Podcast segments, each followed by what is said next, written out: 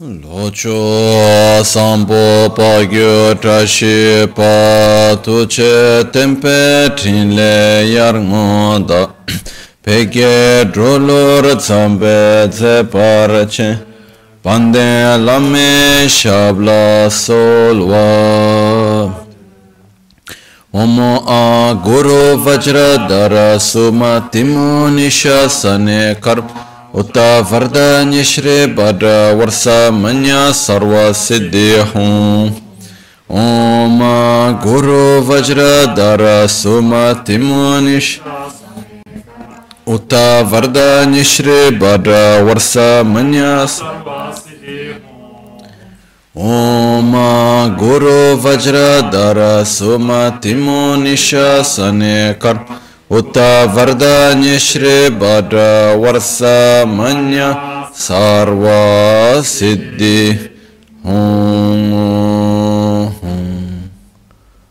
Pakyuke kodan dagi alu Pakyuke sundan dagi nga Pakyuke tukdan dagi Yerme çıktı çingilo Makyuke kudan da gilo Makyuke sundan da gilo Makyuke tugdan da giyim Tün yerme çıktı çingiyalu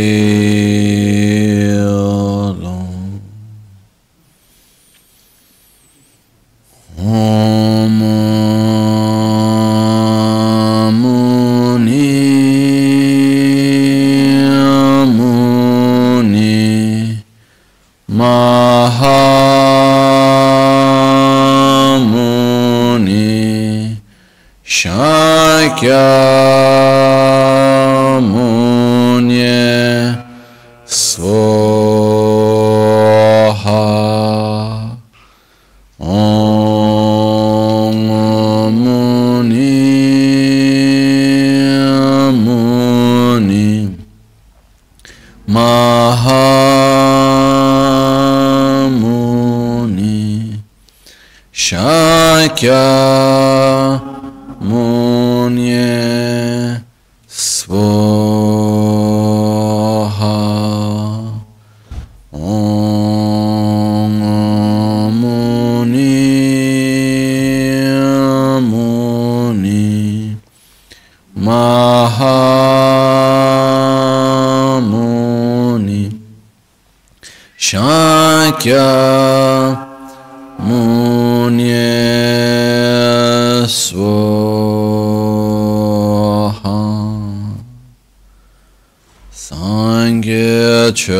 tsoge chonam la chancho pardo dani kyapsu chi. Dagi jinso gibe sonam ki. Drola penchira sangye druparishu. Sangye chodan tsoge chonam la. Chancho pardo dani kyapsu chi dagi jinso gibe son. Rola pinchira sange druparish sange chodan tsoki chonamla. Chancho pardo dani kyapsu chi dagi jinso gibe sonam ki. Drola pinchira Sangye Drupareshu. Nel Buddha, nel Dharma e nel Sangha prendo rifugio fino all'illuminazione. Con la pratica della generosità e delle altre perfezioni possa io ottenere lo stato di Buddha per il beneficio di tutti gli esseri senzienti.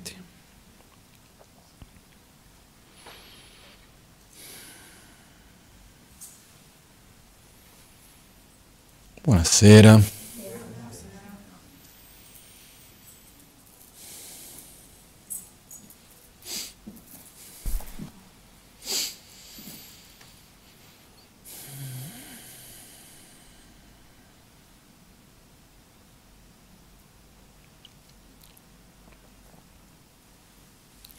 Ogni tanto, magari più che ogni tanto, abbastanza spesso,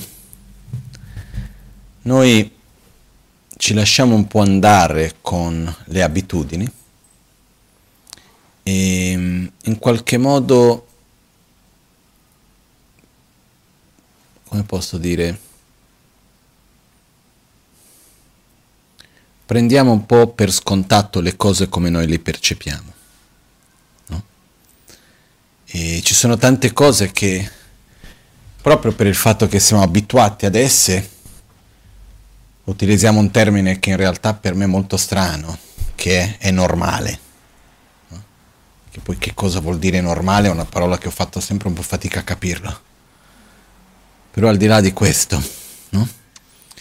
la normalità di solito praticamente da noi viene vista ciò che corrisponde un po' con le nostre aspettative ciò che corrisponde con il modo in cui noi siamo abituati a vedere, il modo in cui noi siamo abituati a percepire, il modo in cui noi siamo abituati a vivere, a fare. Quindi questo è un po' quello che noi chiamiamo di solito un po' di normalità, no? se dovessimo definire la parola normale.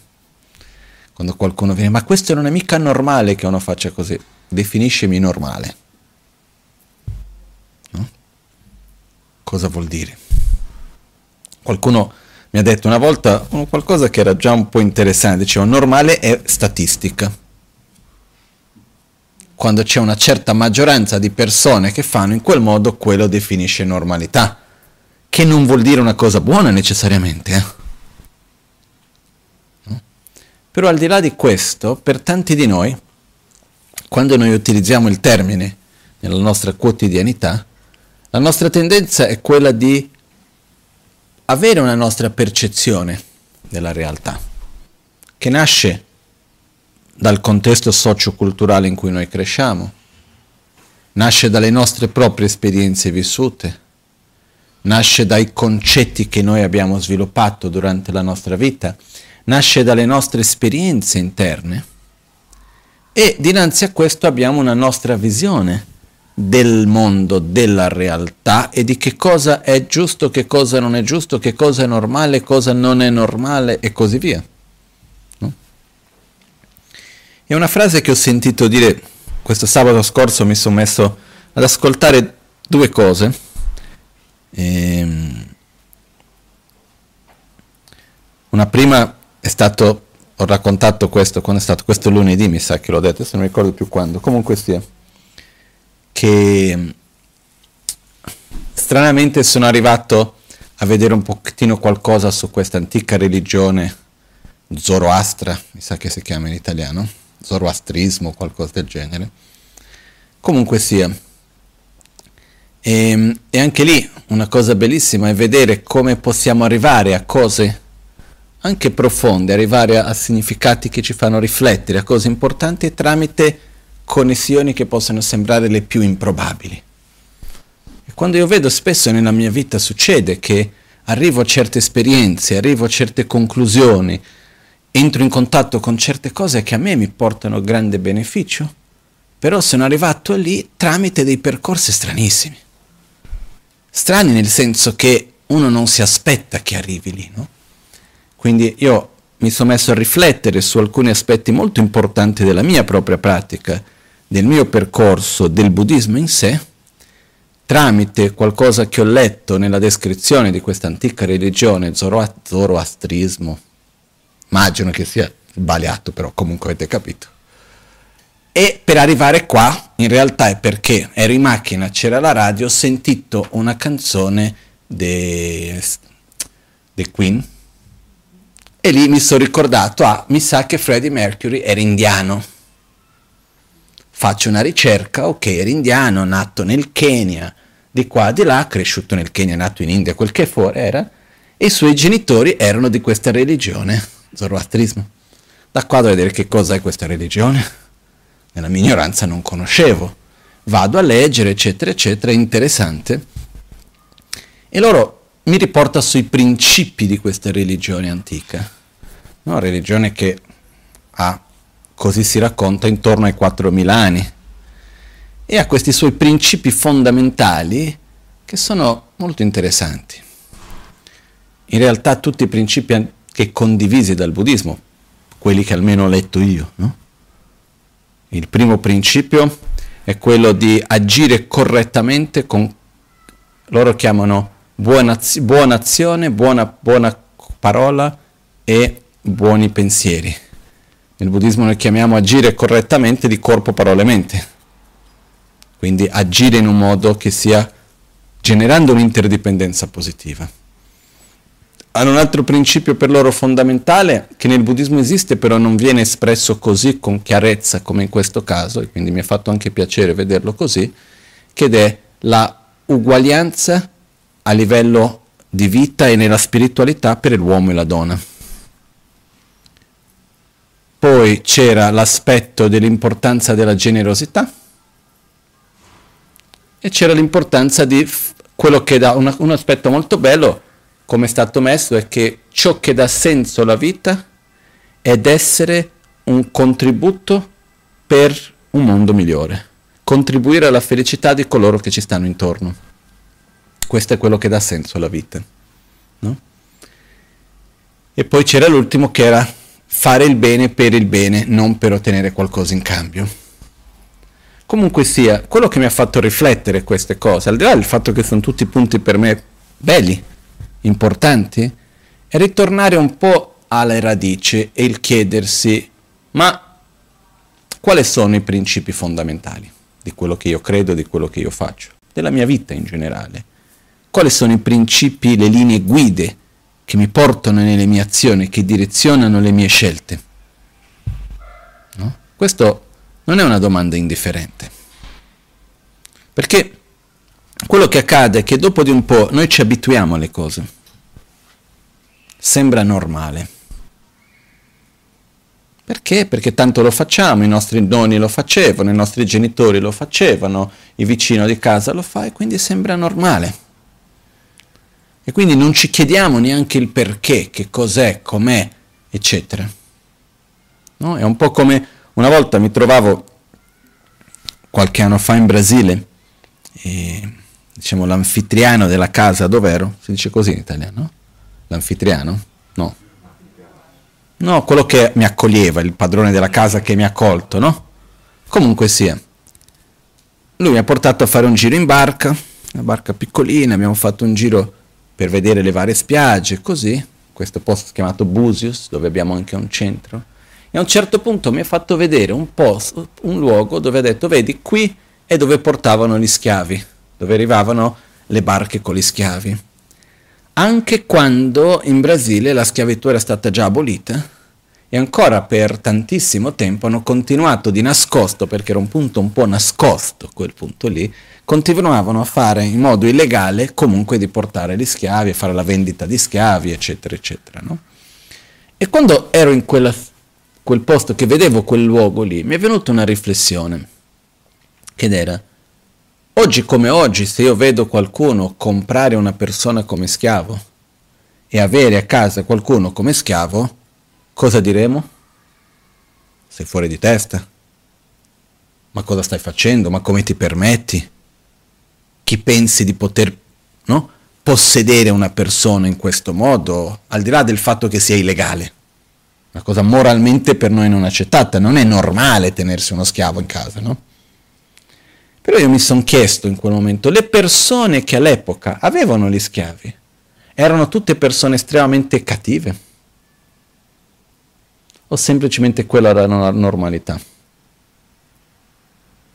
E mentre io pensavo questo, ho commentato questo in barca, c'era un'altra persona che era lì e ha detto, eh, sarà un po' simile a quello che noi per oggi è normale tenere gli animali in prigione e ucciderli come li uccidiamo, per poi dopo mangiarli.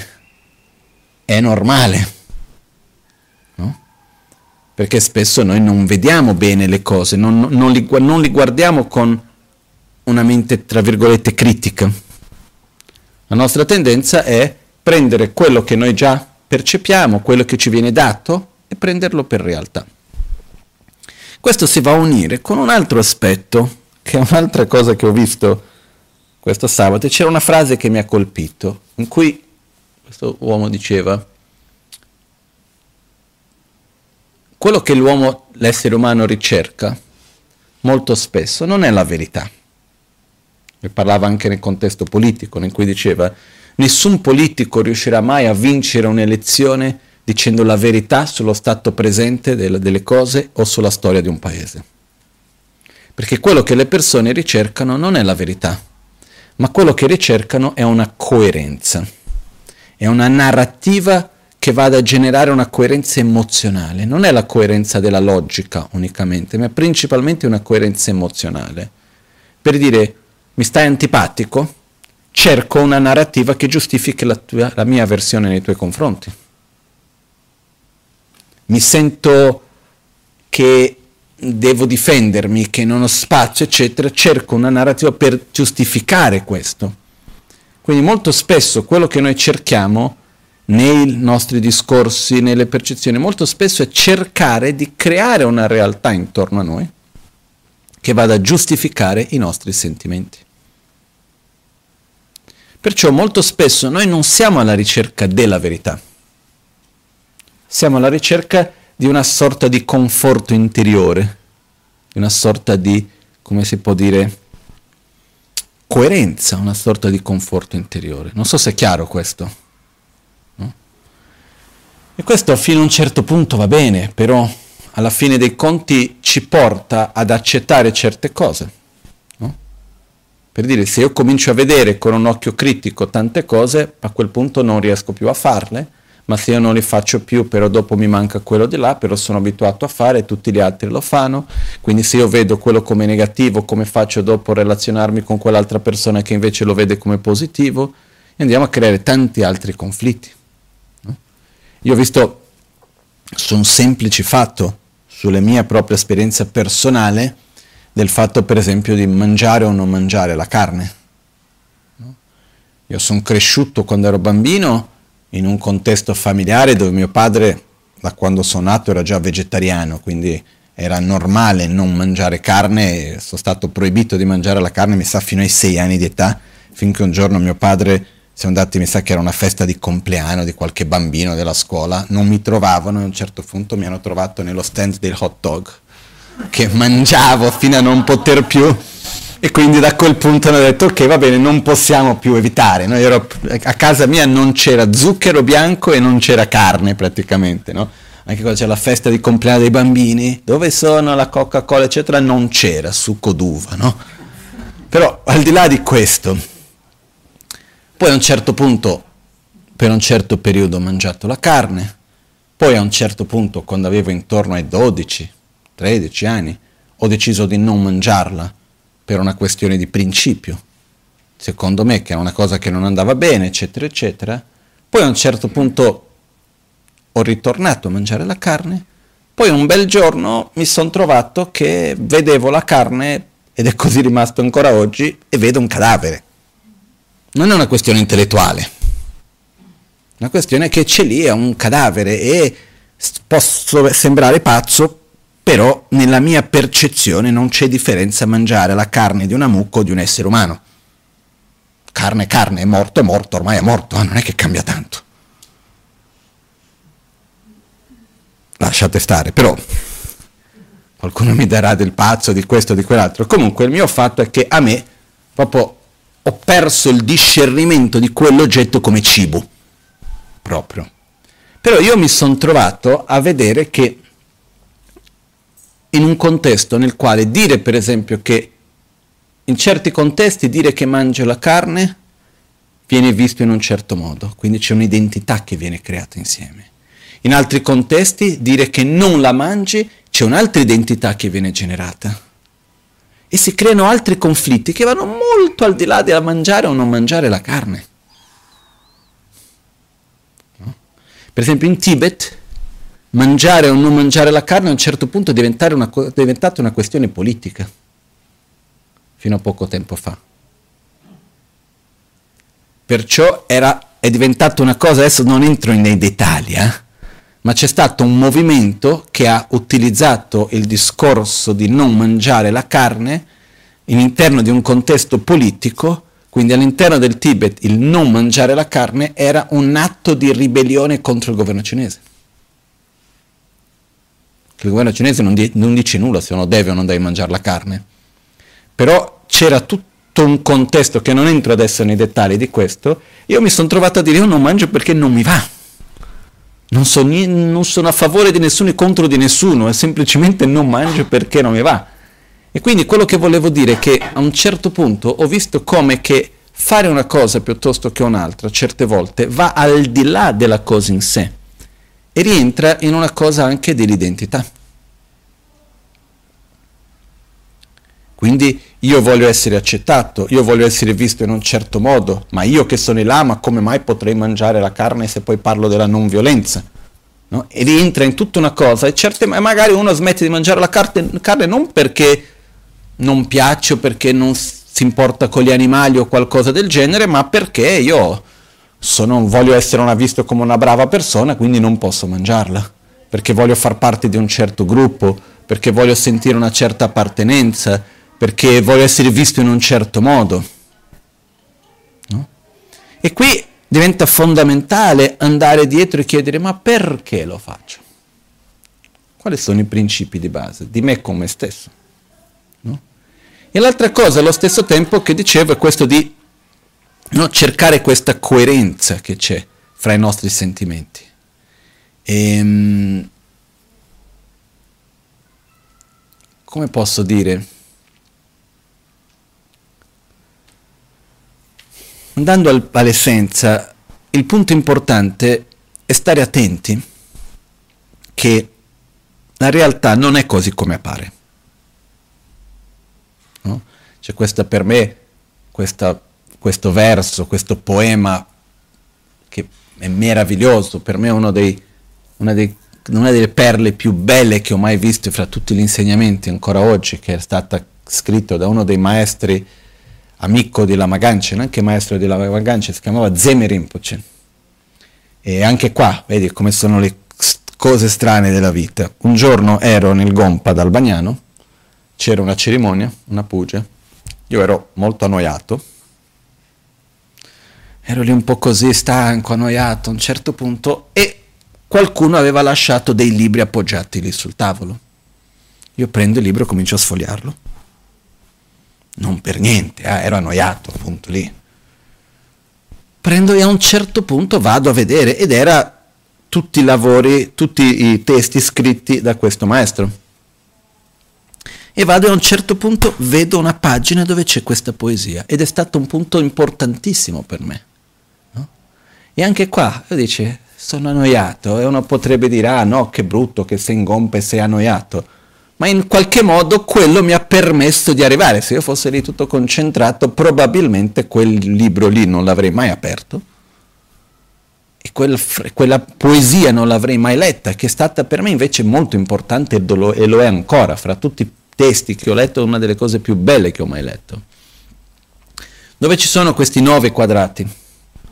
Esiste una forma di scrivere poesia in tibetano dove vengono chiamati, tradotti alcuni casi come quadrati magici.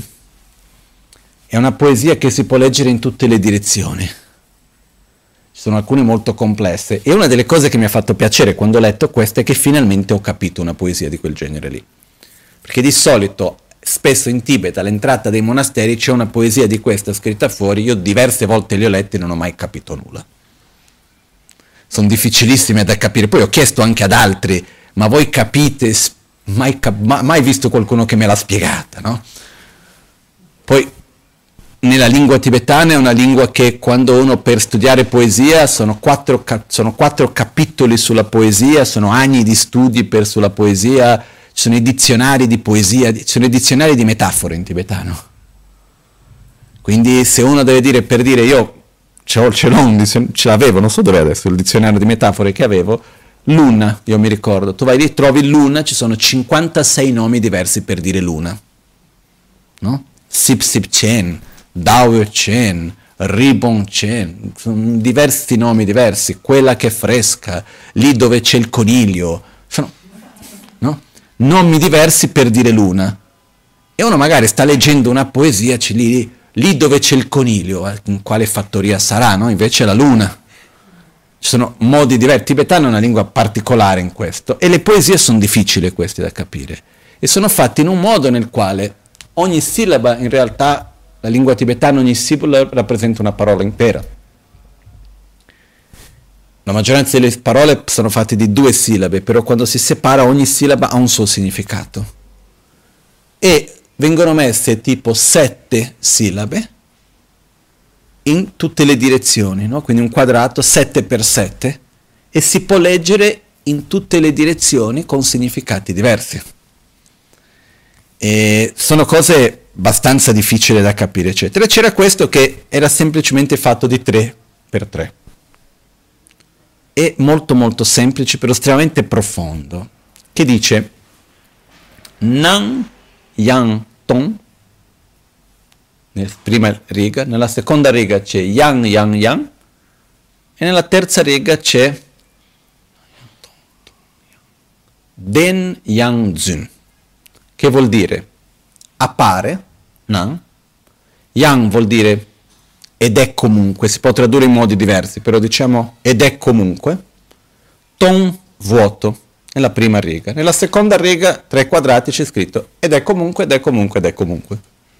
E sotto c'è scritto, scritto vero ed è comunque falso. Io mi sono messo a guardare, riflettere su questo e ho visto il modo per leggerlo. Che ci sono due modi per leggere questa poesia. Un modo che è la visione corretta e un altro modo che fa vedere la visione erronea della realtà. Quindi il modo corretto è appare ed è comunque vuoto, nan yang tong. È vuoto ed è comunque vero, tong yang den. È vero ed è comunque falso. A falso è falso e comunque appare.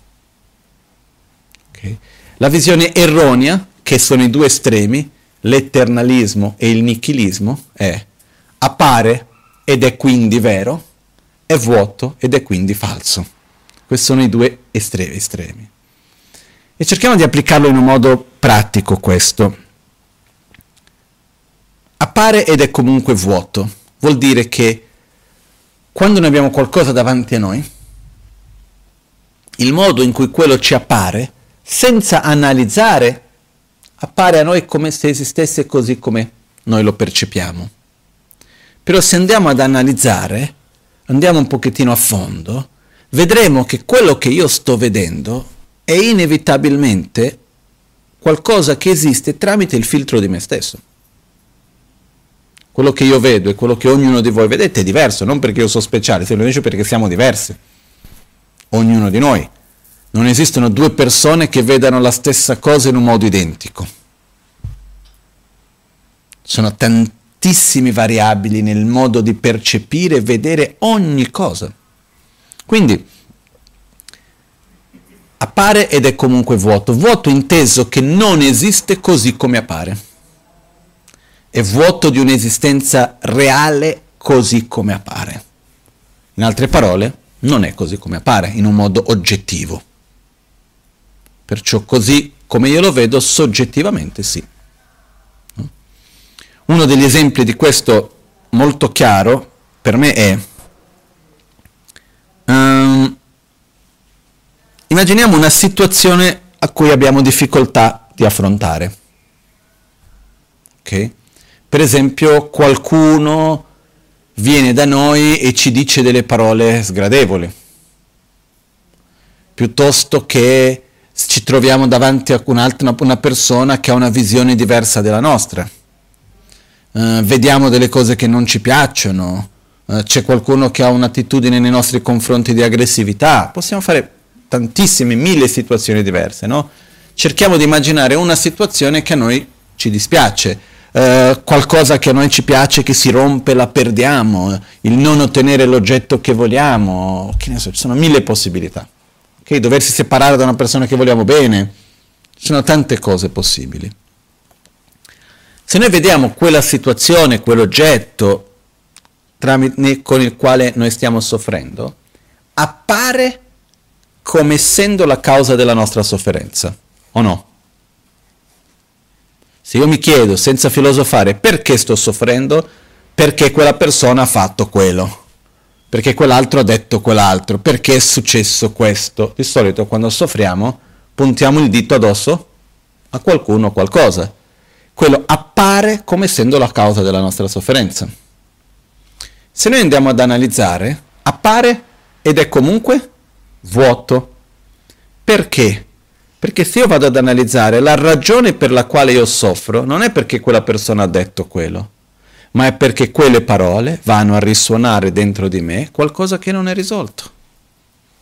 Perché io non riesco a percepire l'impermanenza delle cose, quindi non riesco ad accettare cambiamenti.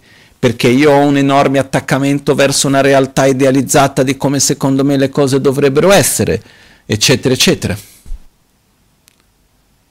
E quindi appare come se fosse la causa della mia sofferenza, ma è comunque vuoto come causa effettiva della mia sofferenza. Che appare ed è comunque vuoto. E qua la chiave è che è vuoto ed è comunque vero. Perché anche quando io so che quello non è la causa della mia sofferenza, comunque lo vivo come se fossi. E non riesco a fare altrimenti. È vero, perché io lo vivo, ed è comunque falso.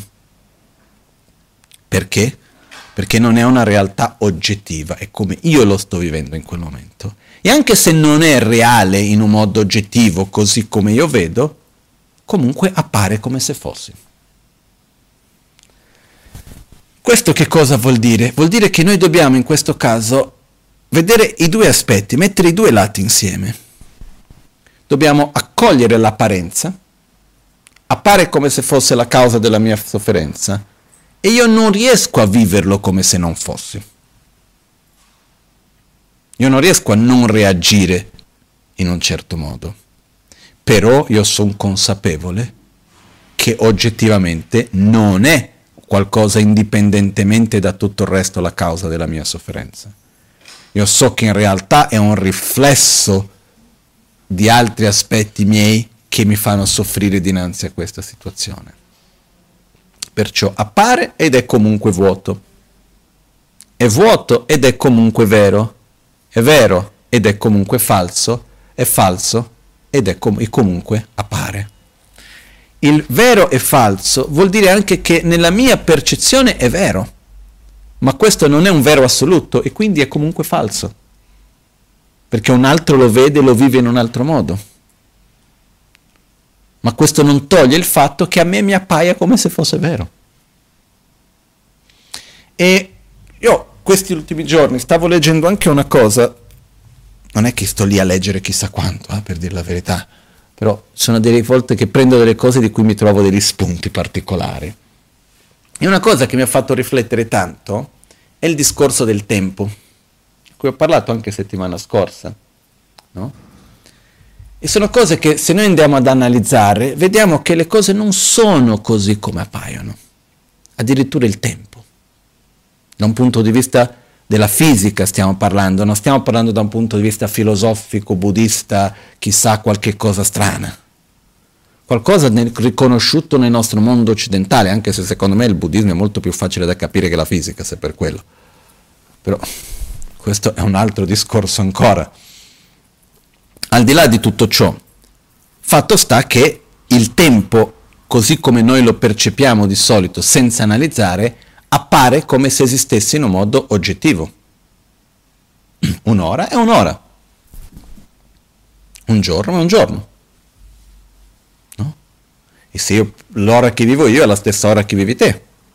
Invece no. Invece non esiste il tempo assoluto. Il tempo assoluto è una cosa astratta in cui si cerca di rappresentare, ma quello che esiste è il tempo specifico di ogni oggetto, di ogni essere, di ogni momento, di ogni, ogni oggetto praticamente, ogni fenomeno. Però al di là di questo, come ho detto settimana scorsa, sono la peggior persona per parlare di fisica, perché non è questo il punto. Non è neanche questo quello che io posso spiegare bene. Se è che posso spiegare bene qualcosa, cerco di fare il mio meglio. Però quello che accade è, noi abbiamo la tendenza di vedere la realtà intorno a noi e prendere l'apparenza per verità. Questa è la tendenza. Basta vedere anche un altro discorso. Molto spesso noi ci troviamo dinanzi a situazioni dove delle altre persone hanno dei punti di vista diversi dai nostri, dove noi ci troviamo a dover giudicare, a dover fare delle scelte, a dover dire ok mi piace, non mi piace, giusto e sbagliato, come devo fare, eccetera, eccetera.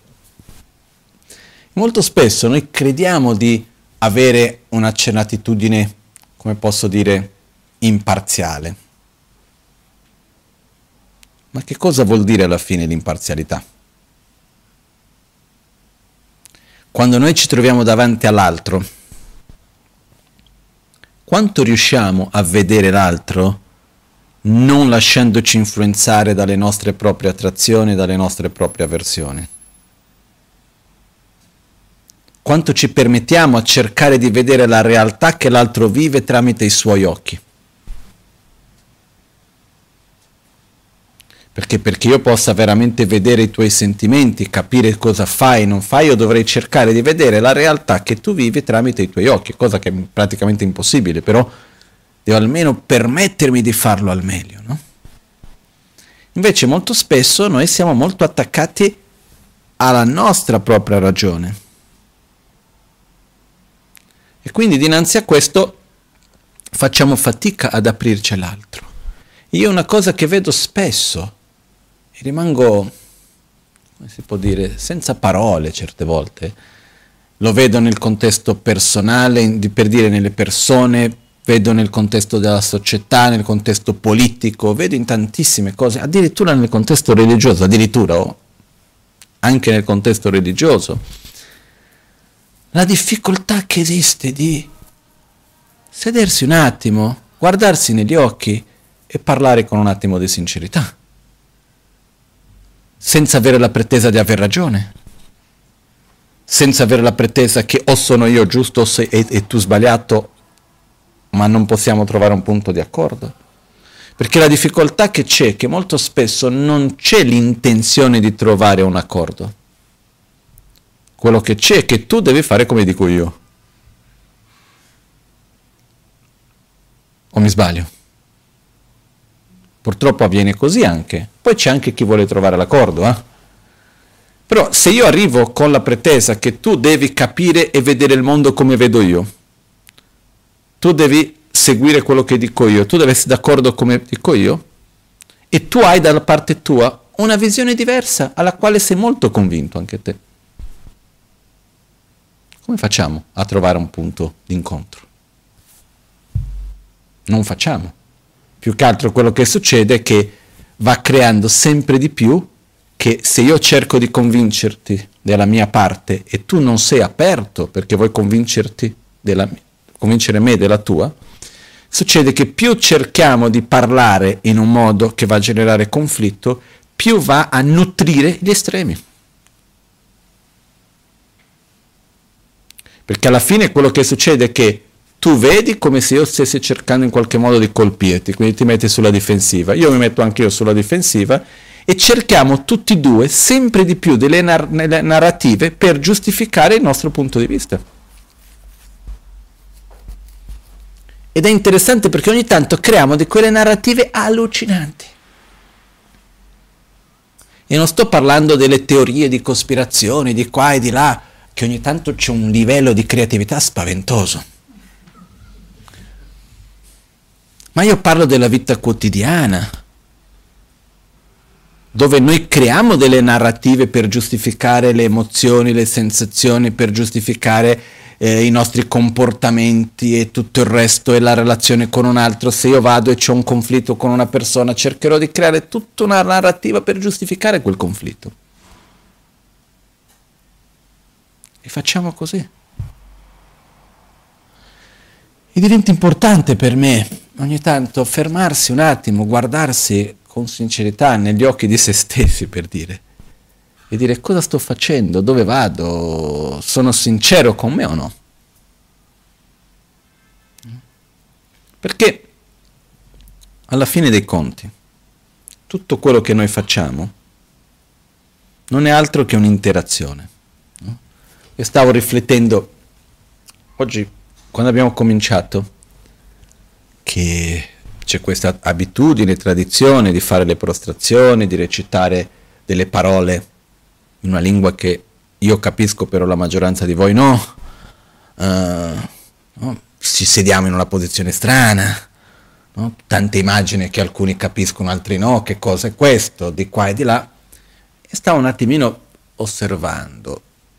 E quello che mi è venuto in mente, chiedermi, ma che cos'è una parola? Che cos'è un'azione, un atto di fare cosiddetta prostrazione o un'immagine? Che cosa sono queste? Non sono altro che interazioni. Quando io dico una parola, in realtà è un'interazione che avviene di me come stesso e di me verso l'altro.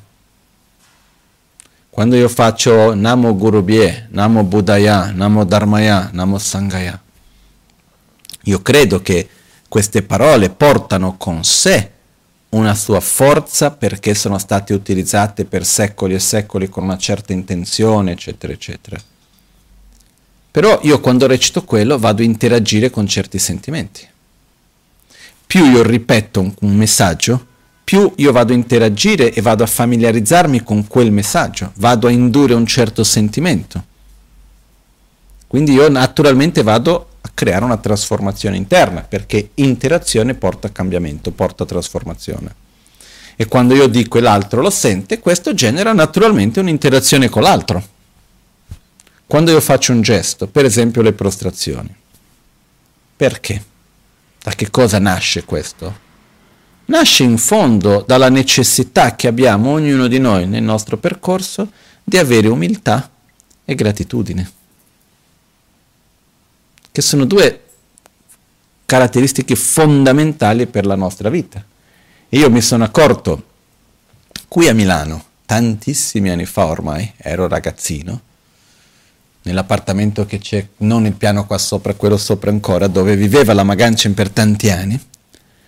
Ero lì una volta e sono entrato io da ragazzino, ero molto formale, era una cosa mia, in particolar modo sull'aspetto del rispetto, eccetera, ero molto formale su queste cose. Chi mi, chi mi, ha conosciuto da bambino in India, eccetera, mi chiamavano un vecchio nel corpo di un bambino, no? ero abbastanza antipatico anche se per quello. Poi c'è chi, mi, c'è chi scherzando dice che sono come quel film di J. Benjamin Button, che man mano che passano gli anni diventa più giovane, no? Io, man che passano un po' gli anni divento un po' più scherzoso, ero, ero molto più rigido da bambino, se per quello. Al di là di questo, uh, un giorno la Magancin un po' mi sgrida dicendo non hai bisogno di formalità con me non c'è bisogno di fare le prostrazioni quando viene, in particolar modo nella camera sua qua sopra, lui viveva in una camera che era una mansarda praticamente, dove in mezzo potevi stare in piedi, ma non da altre parti. E aveva per terra un futon con un tatami, che era il suo letto, e la gente si sedeva per terra vicino, ma ci potevano stare lì dentro 5, 6, 8 se molto, non è una stanza grande. E molto spesso era pieno di gente lì, con lui parlando, eccetera. E lui aveva questa caratteristica meravigliosa di accogliere tutti in ogni momento. La privacy era un concetto inesistente. E quindi era lì con tutti, eccetera, che parlava. E un giorno sono arrivato e ho visto che la camera era piena, non c'era posto per sedermi lì. E mi sono messo nel corridoio prima dell'entrata per terra. E lui dice: No, no, no, vieni qua, sediti qui insieme con me sul letto, mi disse e per me sedermi nello stesso livello suo era una mancanza di rispetto enorme. E dico no, no, no, no, no, sto bene qua, no, vieni qui. Certo poi ho detto vieni qui. Io ho pensato, più mancanza di rispetto non fare quello che mi dice che dove mi siedo e quindi va bene, mi sono messo seduto lì. E mi ricordo molto bene la sensazione di sedermi nell'angolino proprio, quasi fuori, con una sensazione interna di un disagio che non sono nel posto dove devo essere.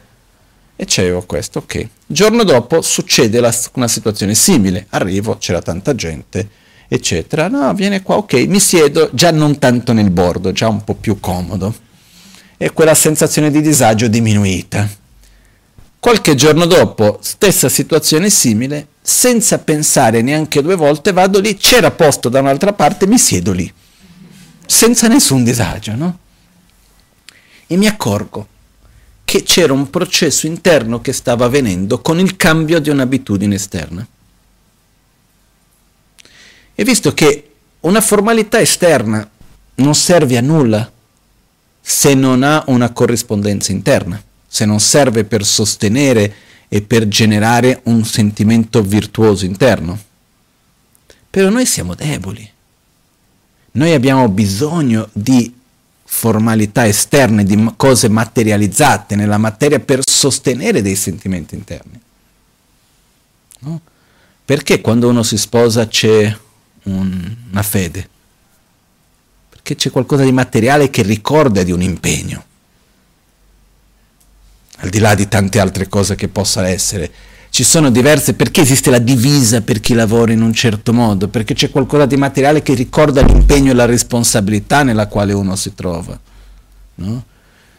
E quando ci sono delle formalità, per esempio fare le prostrazioni, che non è una formalità nel senso che non è un obbligo a nessuno, ma è un atto esterno, io ho visto che quando io mantengo quell'atto esterno, aiuta a coltivare un certo sentimento interno. E quando io ho cominciato a lasciare un po' quegli atti esterni, ho visto che dentro di me, molto sottili, cominciavano a esserci dei piccoli cambiamenti che non mi erano piaciuti. No? E quindi io andavo, quando andavo dalla Magancin al mattino che andavo a trovarlo, io facevo le prostrazioni, ah no, non serve, ho detto a te no, a me sì. No?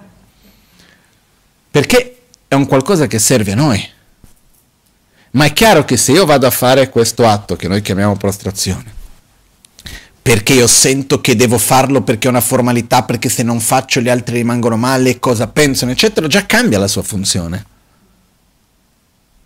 Se io invece lo faccio come un atto di rispetto, dove c'è profonda gratitudine, come un qualcosa dove io riconosco che io ho da ricevere, che io ho da imparare, è un atto per sviluppare la mia propria umiltà, eccetera, ha una funzione meravigliosa.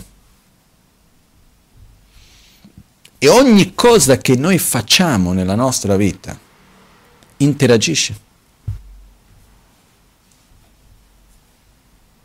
No? Per esempio, questo atto che formale che esiste in tante culture, no? alzarsi nella presenza di una persona. No? Oggi mi ha fatto sorridere perché ho avuto questa mattina una riunione in cui una, una delle persone si trovava online, come ormai è normale. No?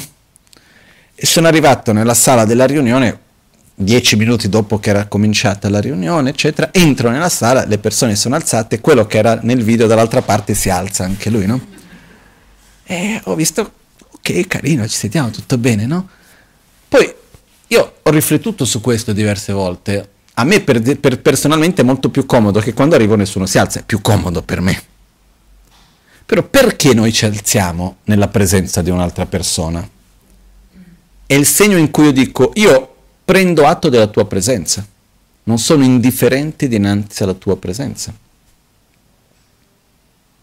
E quindi coltivo dentro di me un rispetto. Rispetto che cosa vuol dire? Dare valore a delle caratteristiche della persona. Questo aiuta ad avere gratitudine. E se io do valore, io do valore anche a quello che ricevo. No? E perciò alla fine chi guadagna sono io.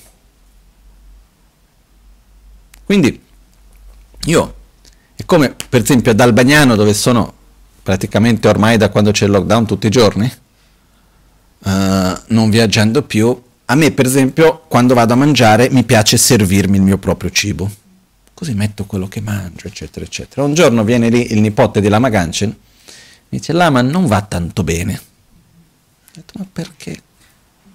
Cosa c'è di male, no? Eh, tu no, tu sei Lama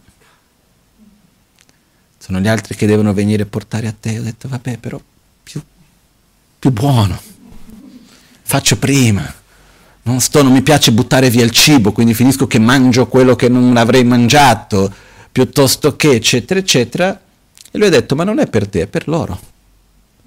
Perché per il ruolo che hai, hai bisogno di poter guidare e hanno bisogno di poter avere un certo tipo di rapporto di rispetto. E lui nella sua cultura questo è molto chiaro, no? E quindi lui mi ha chiesto, io ti prego, se non è per te farlo, fai per noi. Da quel giorno mi sono rassegnato, ho detto va bene, no? e con gioia lo faccio, nessun problema. Ma quello che io voglio dire qui è che non era per parlare di questo, ma che le formalità, che non sono le formalità, sono le azioni di corpo, un, creano un'interazione con i nostri sentimenti e creano un'interazione con nostri, le nostre abitudini. Perciò quello che io faccio non è altro che un'interazione. E noi nella nostra vita quotidiana abbiamo tante attitudini che noi facciamo, interazioni che non ci chiediamo il perché. Ed è un po' come quello che succede all'interno anche delle religioni. Vengono create delle cose con una funzione specifica, dopo di un po' diventa un'abitudine, una normalità, uno non si chiede più il perché perde gran parte del suo valore, certe volte. Invece diventa importante chiedersi il perché. Diventa importante osservare che ogni parola che vado a dire non finisce in se stessa ogni interazione che vado ad fare non finisce lì, ma interagisce con l'altro e gradualmente ci trasforma. Per questo, al di là di quale sia la nostra tradizione, io sinceramente non sono per niente attaccato alla tradizione in sé, a che le cose devono essere fatte in un modo piuttosto che in un altro. Ci sono metodi che hanno funzionato per secoli, funzionano ancora oggi, utilizziamoli, non è che dobbiamo andare lì a reinventare ogni cosa ogni volta, no? E io in fondo sono molto molto rispettoso della tradizione, eccetera, perché è un qualcosa che funziona, non sono io che vado a reinventarlo, andiamo avanti a utilizzarlo in un modo rispettoso che funzioni, no? Però non dobbiamo fare le cose in un modo automatico non dobbiamo fare le cose semplicemente perché così appare. E così è la normalità, quindi noi seguiamo. Dobbiamo stare attenti a non pensare i pensieri degli altri. Non so se è chiaro questo concetto. Cosa che purtroppo succede spesso. Eh? Io vedo molto spesso qualcuno dice una cosa, a me mi è già capitato, parlare con una persona, la persona dice una cosa, ma questo non è un tuo pensiero. Ti conosco. Ma come te lo sto dicendo io? Ma no, non viene da qui. Sei stato con quella persona lì. Eh sì, eccoci. E quello che accade è che certe volte, quando noi prendiamo dei pensieri di altri, noi non entriamo neanche certe volte nel percorso di voler capire e comprendere che cosa c'è dietro quello. Quello mi ha detto, mi sembra coerente, quello diventa una realtà, ho attrazione verso quella persona e in qualche modo vado anch'io in quella direzione. Senza neanche comprendere bene che cos'è il perché, qual è l'intenzione, che cosa va a generare, in che modo vado ad interagire. Per questo è veramente importante per noi poter respirare ed essere un po' fermi prima di agire prima di avere un pensiero e dire è così, è cos'ha. Perché noi viviamo comunque in tempi dove le cose vanno molto veloci. Ma io vedo questo non solo da un punto di vista della società, no? perché quando noi vediamo i messaggi che vengono messi sia nei media che nei media sociali o in qualunque aspetto, a favore di una cosa o contro di un'altra, Molto spesso io vedo che uno comincia a seguire una cosa e prende quella direzione e non sa neanche bene di che cosa sta parlando. No? Spero di sbagliarmi, però questa è una percezione che certe volte mi viene. Ma io vedo questo accadere anche a livello più piccolo, più personale, nei, nei nuclei familiari, di amicizie, eccetera, dove succede che a un certo punto c'è un qualcosa, io lo vedo in un certo modo, io a te te lo dico, te lo giustifico, faccio in un modo, tu credi, diciamo in qualche modo, um, in Brasile abbiamo un termine che si dice tu compri la mia battaglia, che vuol dire ok, sono con te in questa cosa, cominci a seguire una cosa, tu vai a parlare con un altro, giustifichi quella cosa, si comincia a creare una cosa di unione, unione con attrazione e corrispondenza di avversione certe volte. E quando abbiamo visto si sono creati dei mostri che non si capisce neanche da dove sono venuti, dei concetti, delle idee, eccetera, che non hanno più una coerenza effettiva. Non so se è chiaro quello che sto dicendo, però è che è difficile di mettere in parole se, senza dover andare a fare degli esempi specifici, che non è il caso in generale. Però io il punto su cui voglio arrivare è che alla fine del giorno, alla fine della vita, noi viviamo so, nasciamo soli, viviamo soli e moriamo soli. Nessuno può vivere la nostra vita per noi. E quello che noi siamo è il risultato delle nostre interazioni, delle nostre scelte, del nostro modo di agire, di pensare, di parlare, di interagire con il mondo. No? Anche i pensieri interagiscono fra di loro e con noi stessi. Perciò è importante, secondo me, poter osservare quali sono i miei pensieri, cercare di ottenere una logica, no? Come a me mi capita certe volte di dover trovarmi dinanzi a una situazione e io faccio il mio meglio per avere un'attitudine imparziale. Ho due persone, punti di vista diversi, ma anche mi capita certe volte di dover affrontare una certa situazione dove io ho attrazione verso una cosa, magari avversione verso un'altra, ho una mia simpatia, antipatia, ho un mio punto di vista anche riguardo una cosa e devo affrontare qualcuno che ha un punto di vista diverso. Affrontare nel senso di cercare di trovare un punto comune. Io ho visto diverse volte come la tendenza è una prepotenza di arrivare dicendo io ho ragione, devo convincerti del mio punto di vista. Quando che se io voglio trovare veramente un accordo, io devo partire, anche se le due parti sono io e l'altro, dovrei cercare di affrontare con imparzialità, con equanimità. E per fare questo devo riuscire a vedere la situazione andando al di là di quelle che sono le mie attrazioni o le mie avversioni. Devo cercare di vedere la, cosa, la stessa cosa tramite gli occhi anche dell'altro, delle esperienze vissute, di come l'altro lo vive, indipendentemente se io sono d'accordo o meno o se la mia esperienza è la stessa o è diversa.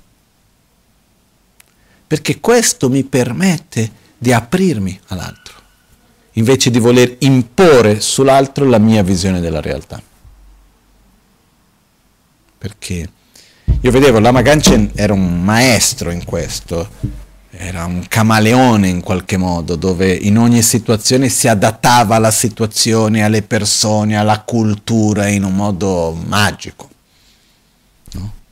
Io un giorno mi piacerebbe poter essere così. No? Io vedevo anche una volta, mi sono accorto, quando eravamo in Cina, in una cena, e quello è stato un momento che mi ha colpito fortemente perché eravamo tutti stanchi, almeno io e le persone con cui ero a tavola che mi ricordo eravamo tutti stanchi, abbiamo fatto un giorno intero di andare a fare i pellegrinaggi, arrivato alla fine della giornata stravolti, ok, eravamo invitato la Magancena a una cena insieme con alcune persone, andiamo insieme, nessuno c'aveva voglia sinceramente, però che andiamo, arriviamo lì, non si capiva niente, un cibo che noi facevamo fatica a mangiare, tutta una cosa, eravamo un po' stanchi, no? io vedevo Rinpoche che si era trasformato, era totalmente, sembrava che fosse il suo habitat naturale in qualche modo, no? in una situazione fatiscente in tanti aspetti, a un certo punto arrivava il comico che imitava tutti gli animali con i suoni in un modo incredibile, poi è arrivato quello che faceva le calligrafie, poi c- situazioni strane, comunque sia. Io vedevo come che per me e per quegli altri che erano vicino a me c'era una fatica, uno sforzo enorme nell'adattarsi alla realtà dell'altro, alla cultura dell'altro. E vedevo come Rinpoche lo faceva con una naturalità. Poi io conoscevo Rinpoche molto bene e sapevo che quello non era la sua normalità, non era la, il suo modo di essere se fosse senza nessun altro come lui, no? Diverso della sua cultura, di tutto il resto. E lì io mi sono accorto di una cosa. Che Rinpoche non solo si adattava in un modo meraviglioso in quel contesto lì, ma quello che ha fatto per 30 anni qui da noi in Occidente. Perché la nostra cultura non era la sua. Il nostro modo di fare, di parlare, di comunicare, di mangiare, di discutere, di risolvere, di tutte le cose, è tutto diverso. Io conosco bene la cultura tibetana, ci ho vissuto per tanti anni in mezzo ai tibetani, è molto diverso. E Rinpoche quando era in Tibet si vedeva il tibetano in lui, no? Poi quando non era, era come tutti gli altri, ma c'è questa capacità di adattarsi, che parte dal mio punto di vista non solo da una saggezza, ma parte anche da un profondo amore nel riuscire ad accettare la visione diversa, la cultura diversa e riuscire a vedere l'altro e non voler imporre se stesso. E questa è una delle cose per noi da imparare. Noi non dobbiamo spesso affrontare culture totalmente diverse ma dobbiamo affrontare, se è la parola giusta affrontare, ma avere a che fare, relazionarci con persone intorno a noi che hanno modi di vedere diversi. E il punto fondamentale è che dobbiamo cercare di non polarizzare, ma sì accoglierci uno all'altro e camminare insieme, ognuno con la sua diversità. Noi viviamo in una realtà dove è sempre più polarizzata politicamente, fuori dalla politica come visione di mondo, su tante cose sempre più polarizzate. No? E c'è un concetto che purtroppo succede che i concetti all'inizio sembrano strani, quando vengono ripetuti tante volte, dopo di un po' sembrano normali. No? Ed è il concetto che se non sei mio amico, sei mio nemico. Se non sei come me, sei diverso di me, se sei diverso di me, sei nemico. Questa è una cosa che io mi ricordo la prima volta che l'ho sentito dire, no? Anche il concetto di guerra preventiva. No? Io mi ricordo nel 2001, 2001, ormai sono passati tanti anni, non l'11 settembre, che c'è stata una reazione formale, eccetera, nel quale si diceva o sei con me o sei contro di me. E se noi vediamo questo si è diffuso in tanti modi, in un modo che dobbiamo stare attenti. Io parlo della nostra propria vita fra di noi, con le persone con cui abbiamo a che fare, perché ripeto, siamo influenzabili da quello che c'è intorno a noi, da quello che noi sentiamo, da quello che noi vediamo.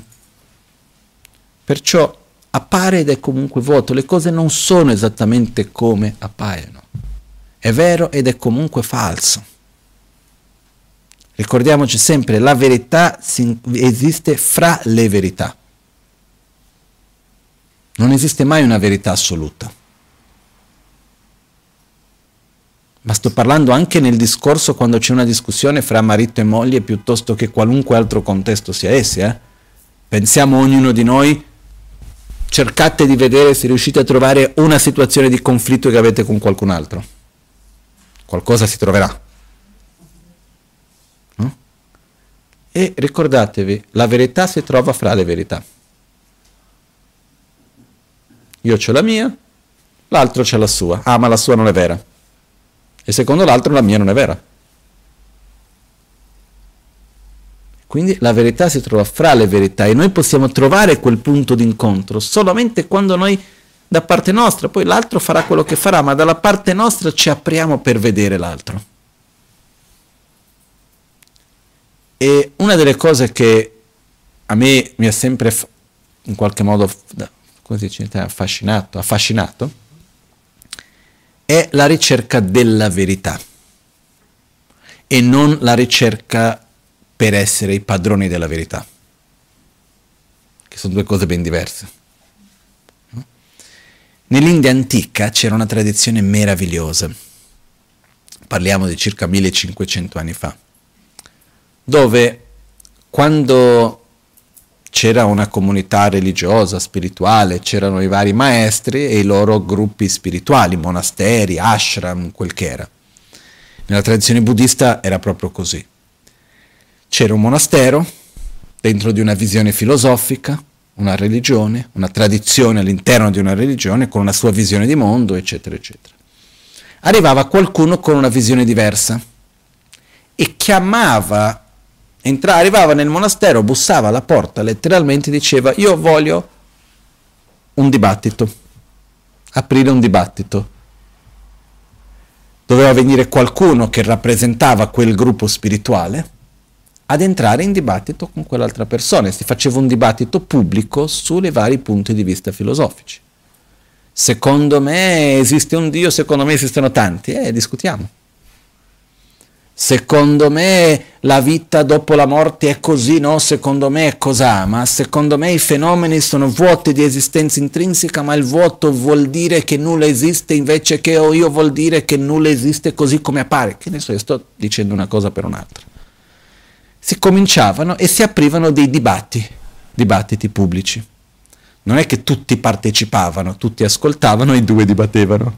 E potevano intervenire altre persone anche, potevano durare settimane.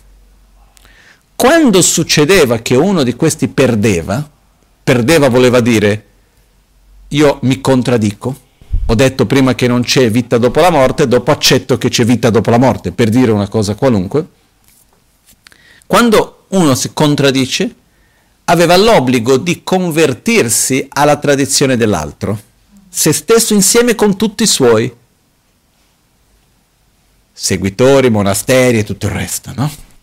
E succedeva spesso questo, nella storia del buddismo ci sono tante storie e questa era così seria questa cosa, che per esempio c'è stato un maestro importante buddista che lui per riuscire a vincere un dibattito, che, perché c'era un maestro di una tradizione indiana, induista, che era molto molto eloquente, eloquente no? che era molto capace nel dibattito e vinceva un sacco di dibattiti contro i buddisti. E quindi stava devastando tutta una parte del mondo buddista in qualche modo. E quello che accadeva era che per poter dibattere bene con lui, uno doveva conoscere la sua realtà bene, il suo modo di vedere. Quindi questo maestro è andato alla casa della famiglia di questo maestro induista e si è presentato come una persona che non era un nulla tenente, di una casta inferiore, e ha chiesto di poter offrire i suoi servizi come un dito mi date da mangiare e io faccio il vostro servo.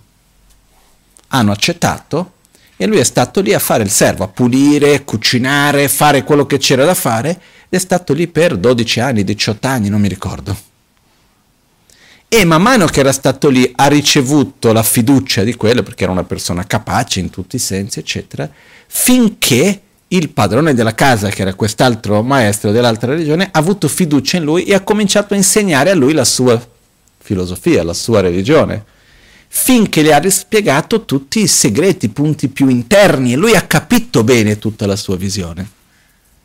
Quando ha finito questo, un giorno lui ha finito il suo compito come servo e è ritornato e ha chiamato lui per un dibattito pubblico. E alla fine l'ha vinto. Perché lui lo conosceva. Però la cosa, la bellezza che c'è di questo, è che la cosa che valeva di più era quello che è coerente, quello che diciamo la ricerca di qualcosa che sia coerente per tutti, trovare un punto di accordo sulla verità. Invece succede nei giorni d'oggi che uno dei miei maestri era in Tibet, faceva un viaggio con altri abatti di altri monasteri di tradizioni diverse, era in treno tante ore, a un certo punto ha cominciato a fare un dibattito con un altro, sempre buddista tibetano ma di una tradizione diversa, e mi racconta mio maestro che a un certo punto quest'altro dice guarda tu sei bravissimo, va benissimo, possiamo stare qua tanto a discutere, però alla fine tu sei Gelupa, io sono Jonampa. Gelupa è una tradizione, Jonampa è l'altra, no? E mio maestro diceva no, non è il punto di qual è la mia tradizione e la tua, il punto è dobbiamo analizzare la realtà. No? ma basta vedere anche nel mondo della scienza. Tante volte nella storia cosa è successo quando qualcuno ha contestato la visione comune? Non è stato subito accettato. Perché certe volte fa paura anche contestare quello che per noi è coerente. Però nella nostra vita diventa importante non prendere le cose per scontato. Non porci sulla posizione in cui l'importante non è aver ragione, L'importante è trovare l'armonia e cercare quello che sia più coerente e quindi più veritiero. Ricordandoci che la realtà, la verità si trova fra le verità e qualunque sia la verità che noi andiamo a trovare è vero ed è comunque falso. Perché è la mia percezione, che è comunque diversa dalla tua. E con questo andiamo a cercare di creare un po' più di armonia fra le persone. E questo è uno degli aspetti importanti sulla base per la compassione anche. Perché la compassione non è solo a poverino. La compassione del poverino è una compassione che arriva spesso con una sorta di arroganza, dove uno si sente superiore, l'altro che non ha niente, ah poverino lui non capisce niente. Ah, poverino lui, guarda come ignorante. Ah, poverino lui, guarda che non ha niente. Invece uno dei punti fondamentali della compassione è riuscire a vedere l'altro. È veramente avvicinarsi. E noi nelle nostre relazioni quotidiane molto spesso il nostro obiettivo non è trovare un punto di accordo, ma è aver ragione.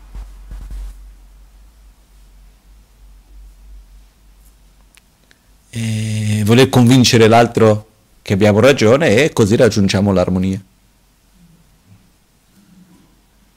Ma non funziona così. È più faticoso trovare un punto di accordo. Molto spesso sì, no? E da questo c'è questo proverbio, uh, questo detto africano, vuoi andare veloce, vai solo, vuoi andare lontano, vai in compagnia. Però noi nella nostra vita dobbiamo vivere con altri, dobbiamo interagire con altre persone. E diventa importante dinanzi a questo aprirci a loro. E noi come società questo è importante, però la società è fatta di individui. E non è il fatto qua di stare a puntare il dito addosso a uno piuttosto che a un altro, è vedere qual è il nostro comportamento nella nostra quotidianità. Io ho avuto degli anni in cui ho visto tanto estremismo religioso Estremismo religioso intendo dire la mia religione è meglio della tua, punto. Questo per me intendo dire per estremismo religioso. Io sono il padrone della verità, intendo dire questo. Io all'interno del buddismo l'ho visto anche, non è che non ci sia dal mio punto di vista. Quindi io ho ragione, tu sei sbagliato. E tutto questo mi ha fatto riflettere tanto, c'è stato anche un momento in cui, in cui sono andato anche a una sorta di crisi personale perché ho visto delle attitudini che non mi piacevano, che non condividevo, all'interno del contesto in cui io stesso mi trovavo, per quello che ogni tanto quando si dice ah il buddismo è tutto bellissimo, no, la tradizione cristiana, perché di qua, perché di là, i cattolici, non conoscete. Veramente, eh? Gli esseri umani sono esseri umani, no? Come ogni tanto si dice, ah, il buddismo non si è mai fatto una guerra in nome del buddismo. Poi un giorno ho trovato un libro che dice le guerre fatte dai buddisti. Ho detto che bello, fammi vederlo. Nulla, non è che siamo stati così creativi e che abbiamo fatto così grandi guerre, però ci sono stati conflitti in cui si è utilizzato il nome del buddismo e questo e quell'altro, ma anche poco tempo fa. Eh? Nel 59, quando il Dalai Lama ha lasciato il Tibet, c'era un gruppo di guerriglia di, quanti erano circa? Erano 250 che sono stati formati dalla CIA negli Stati Uniti, in totale facevano circa 5.000, qualcosa del genere, che erano guerriglieri contro la Cina e sentendo le interviste loro, loro facevano la guerra per il Dharma perché secondo loro la Cina era il nemico del buddismo e quindi dovevano lottare per il buddismo, cosa che quando ho sentito quell'intervista ho detto ma dove siamo? Non è quello che io condivido come io penso, no? Indipendentemente dal fatto se una cosa è buona o cattiva, non entro in quell'aspetto lì, no? Ma quello che voglio dire è che si utilizza la religione anche, si manipola in tanti aspetti e non è che il buddismo sia meglio da altri perché è così, dal mio punto di vista. Eh? Poi qualcuno dirà, ah, non è vero, cosa stai dicendo? Ma non sei buddista, come ti permetti? Secondo me più che altro è il fatto che dobbiamo vedere che ci sono dei comportamenti che non sono belli.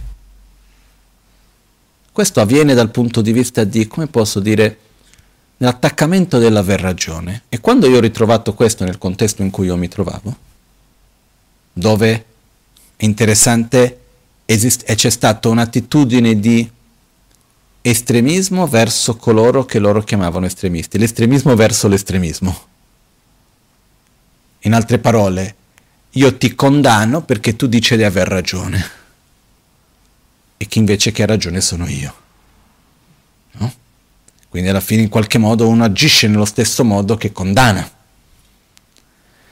In mezzo a tutto questo, io a un certo punto mi sono chiesto ma dove mi sono messo?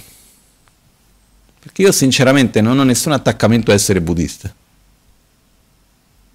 ma ho un profondo rispetto, una gratitudine enorme, mi sento in casa, sento che è una filosofia e una religione che per me è meravigliosa e dedico la mia vita a questo con totale de- dedicazione. Però quello che mi ha aiutato in tutto ciò è capire che il percorso spirituale è una cosa, la religione è un'altra e l'istituzione religiosa è un'altra ancora.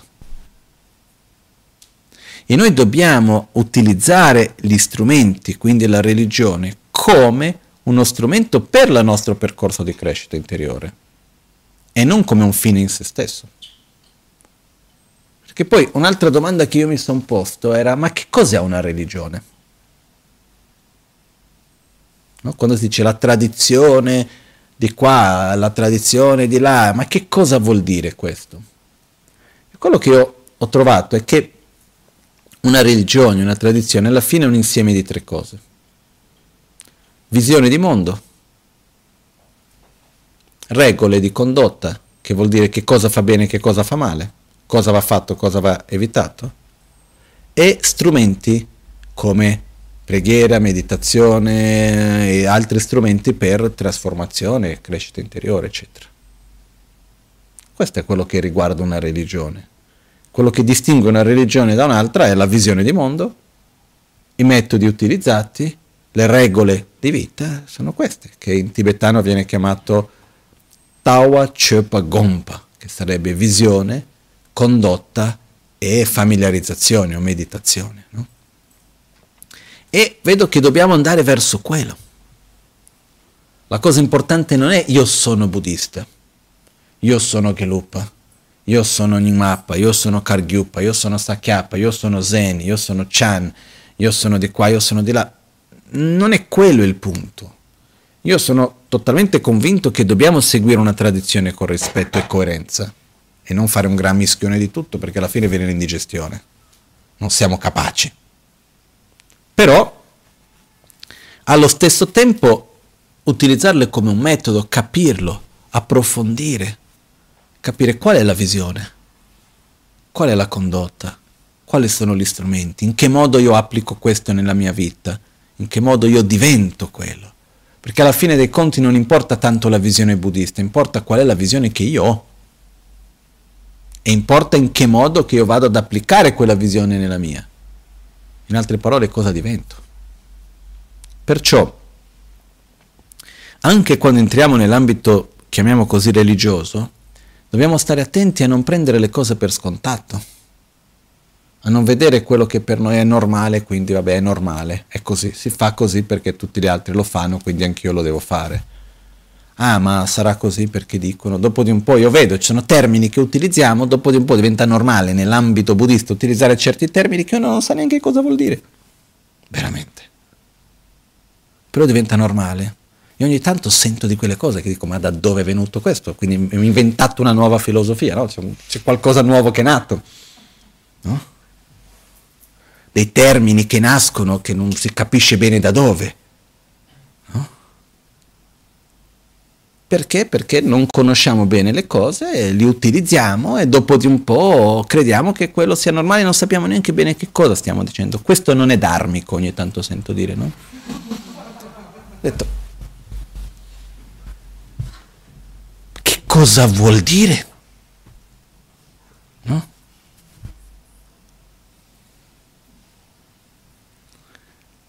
Chi diceva questo termine che mi fa ricordare è una persona che guardandomi intorno credo che la maggioranza di voi non l'ha conosciuta, però è stato un personaggio del, della storia di questo centro. Si chiamava Teresa Turicchia. Teresa Turicchia era una signora, è stata una delle